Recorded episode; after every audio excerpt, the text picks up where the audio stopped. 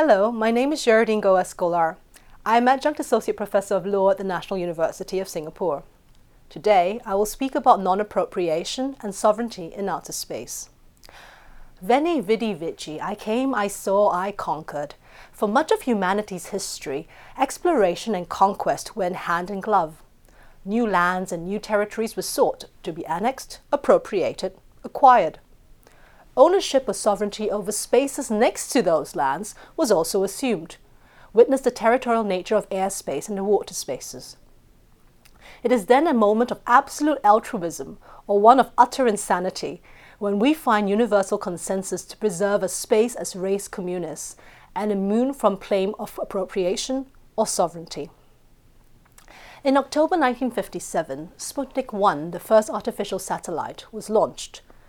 The satellite was in orbit around the Earth, and at that time, every state claimed and exercised complete and exclusive sovereignty over the airspace above its territory. Conceivably, therefore, every time Sputnik passed over the projection of a state's territory in outer space, it could give rise to a protest of violation of state sovereignty as an unauthorized overflight. However, no state protested that Sputnik encroached upon their sovereign territory nor has there been any protest in the intervening years. This acquiescence, through which states acknowledged that outer space was of a legal character fundamentally different than that of the airspace beneath it, has confirmed state practice that all states had the right to engage in space activities without seeking the prior permission of any other state. This practice confirms one of the fundamental principles regulating the exploration and use of outer space, namely that outer space, including the moon and other celestial bodies, is not subject to ownership rights nor to any sovereign or territorial claims. This principle found expression in Article 2 of the 1967 Treaty on Principles Governing the Activities of States in the Exploration and Use of Outer Space, or the Outer Space Treaty although is already well accepted in state practice prior to the conclusion of that treaty. Thus, in the immediate aftermath of humanity's first excursion into outer space, a set of fundamental principles of international space law came into being. This includes the principle that outer space is to be regarded as res communis omnium. By the time the Outer Space Treaty was concluded a decade after Sputnik 1 was launched, the Soviet Union and the United States had been continuously engaged in an extensive range of space activities. Yet, there had been no protests from other states, nor had either the Soviet Union or the United States, the only two nations with access to outer space at the time, made a claim to sovereignty over any part of outer space, including the moon and other celestial bodies. Indeed, when Neil Armstrong and Buzz Aldrin planted the United States flag on the moon in July of 1969, there was no claim to sovereignty. On the contrary, the plaque left by the Apollo 11 mission reads Here, men from the planet Earth first set foot on the moon. We came in peace for all mankind. It is noteworthy that the non appropriation principle is enshrined in Article 2 of the Outer Space Treaty and comes immediately after the principles of common interest and the freedom of exploration and use of outer space that is provided for in Article 1. The foremost objective of Article 2 was to reinforce these principles by confirming that territorial sovereignty does not apply to outer space. As well, the non appropriation principle in Article 2 was aimed to avoid conflict in outer space as a result of competing claims of sovereignty, a lesson learned on Earth through much bloodshed. Article 2 of the Outer Space Treaty provides Outer space, including the moon and other celestial bodies, is not subject to national appropriation by claim of sovereignty, by means of use or occupation, or by any other means. It is significant to note that, aside from the reference to claims of sovereignty, the wording of Article 2 does not expressly limit itself to the actions of states. Now, this has led to debate over the precise scope of Article 2 and, more specifically, whether private property rights may exist in outer space. The official records of the negotiations in the United Nations General Assembly leading to the adoption of the Outer Space Treaty show that there was broad agreement that neither state sovereignty nor private proprietary claims apply in outer space. It is noteworthy that, during the negotiations, the opinion of the United States was that private entities should be allowed to undertake the exploration and use of outer space. The Soviet Union took the diametrically opposite position. Eventually, the compromise reached was that the private sector could have a role in the exploration and use of outer space, provided that they would be authorized and continuously supervised by the state of which they were nationals. This agreement found expression in Article 6 of the Outer Space Treaty. Reading Articles 2 and 6 of the Outer Space Treaty together, therefore, there is good reason to believe that the term national in both articles are to be interpreted in the same manner. This means that the prohibition on appropriation in Article 2 applies equally to states parties as it does to non governmental entities that claim the nationality of states parties. Article 11 of the 1979 agreement governing the activities of states on the Moon and other celestial bodies, also known as the Moon Agreement, supports this interpretation. Article 11, paragraph 2 of the Moon Agreement repeats the terms of Article 2 of the Outer Space Treaty, thereby applying the same principle of non appropriation and the prohibition of any claim of sovereignty to the exploitation of natural resources of the Moon and other celestial bodies. Moreover, Article 2 of the Outer Space Treaty provides that outer space, including the Moon and other celestial bodies, is not subject to appropriation by means of use or occupation. This means that no amount of use will grant the user a legal claim of ownership rights over outer space or any celestial body. But what does this principle mean in practice? It is useful to consider four real life examples in this regard. First, claim of state sovereignty over parts of the geostationary orbit. Secondly, private sales of plots of land on the moon. Thirdly, claims for parking fees for the placement of a spacecraft on an asteroid. And lastly, space mining. Now, the first example relates to the geostationary orbit.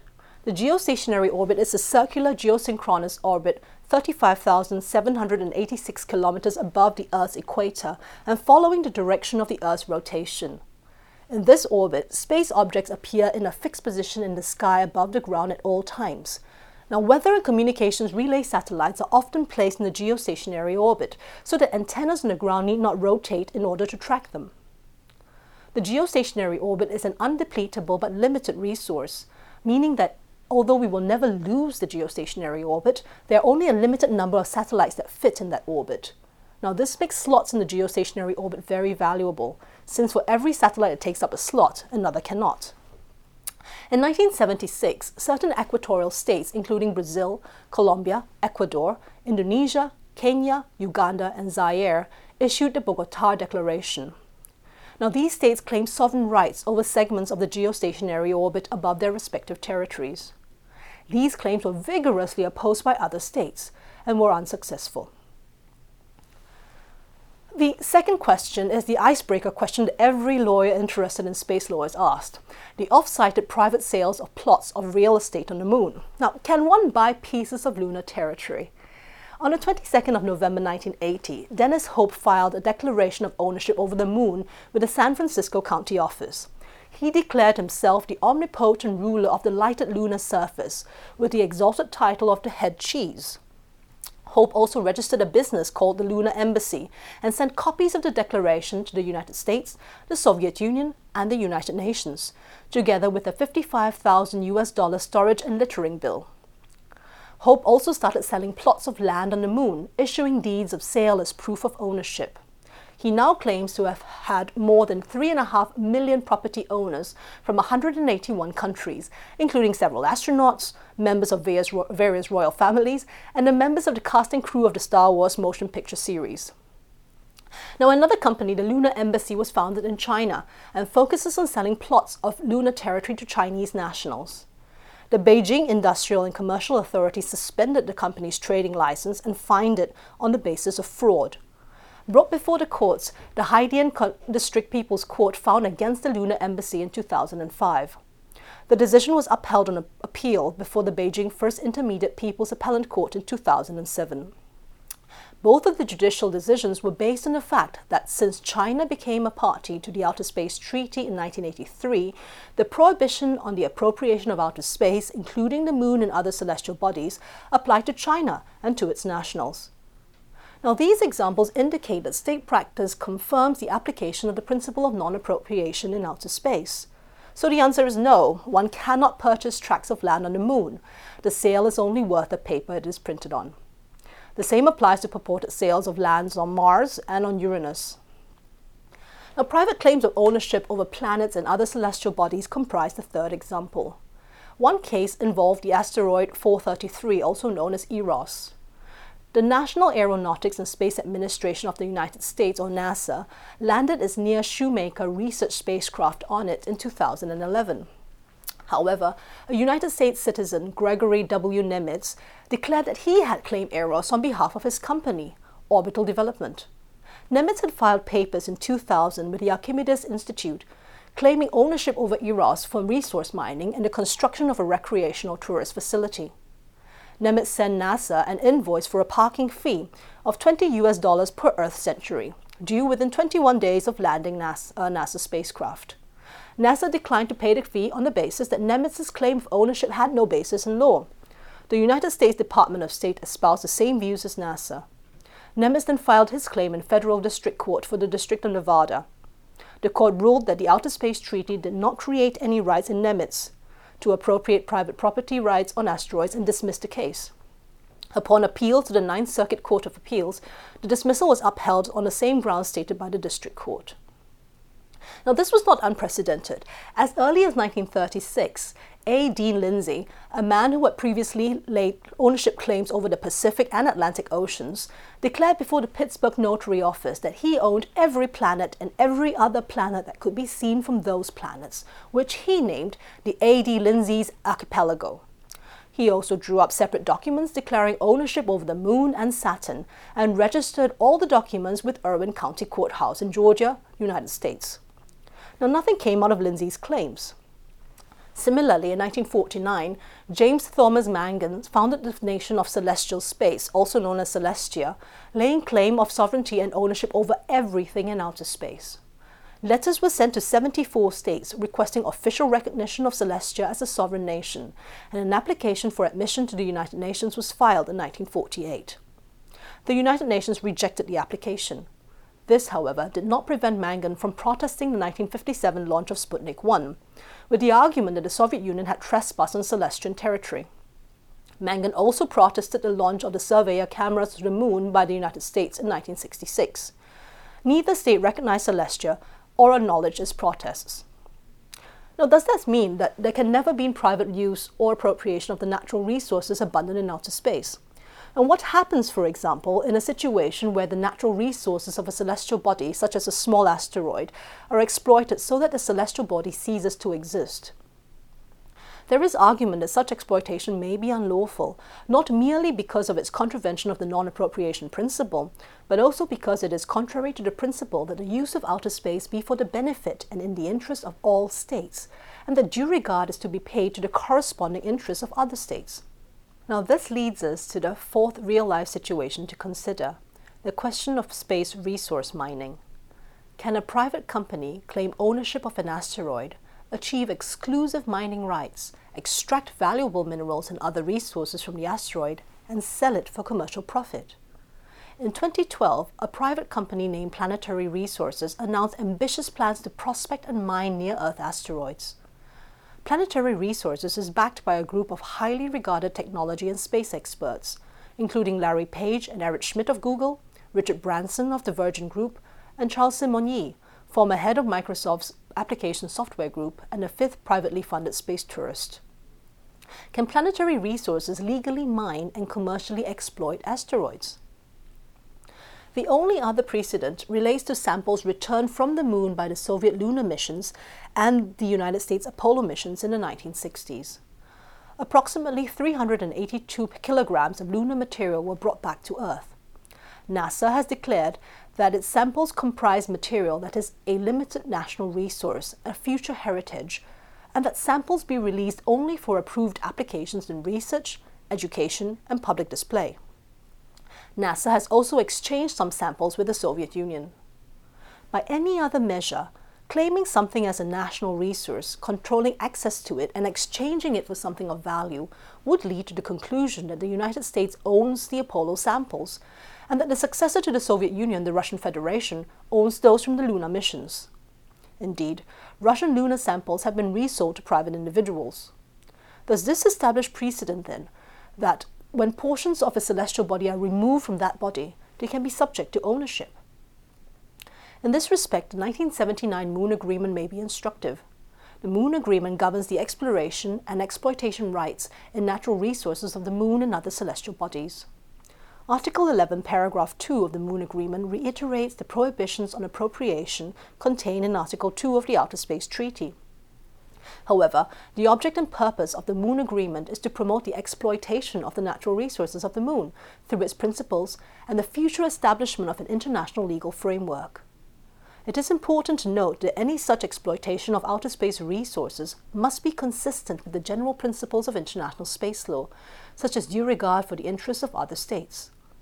Moreover, the Moon Agreement stipulates that any such exploitation shall be carried out in a manner compatible with the purposes of the future international regime as set out in its Article 11, paragraph 7, as well as the right to collect and remove samples provided for, uh, for in Article 6, paragraph 2.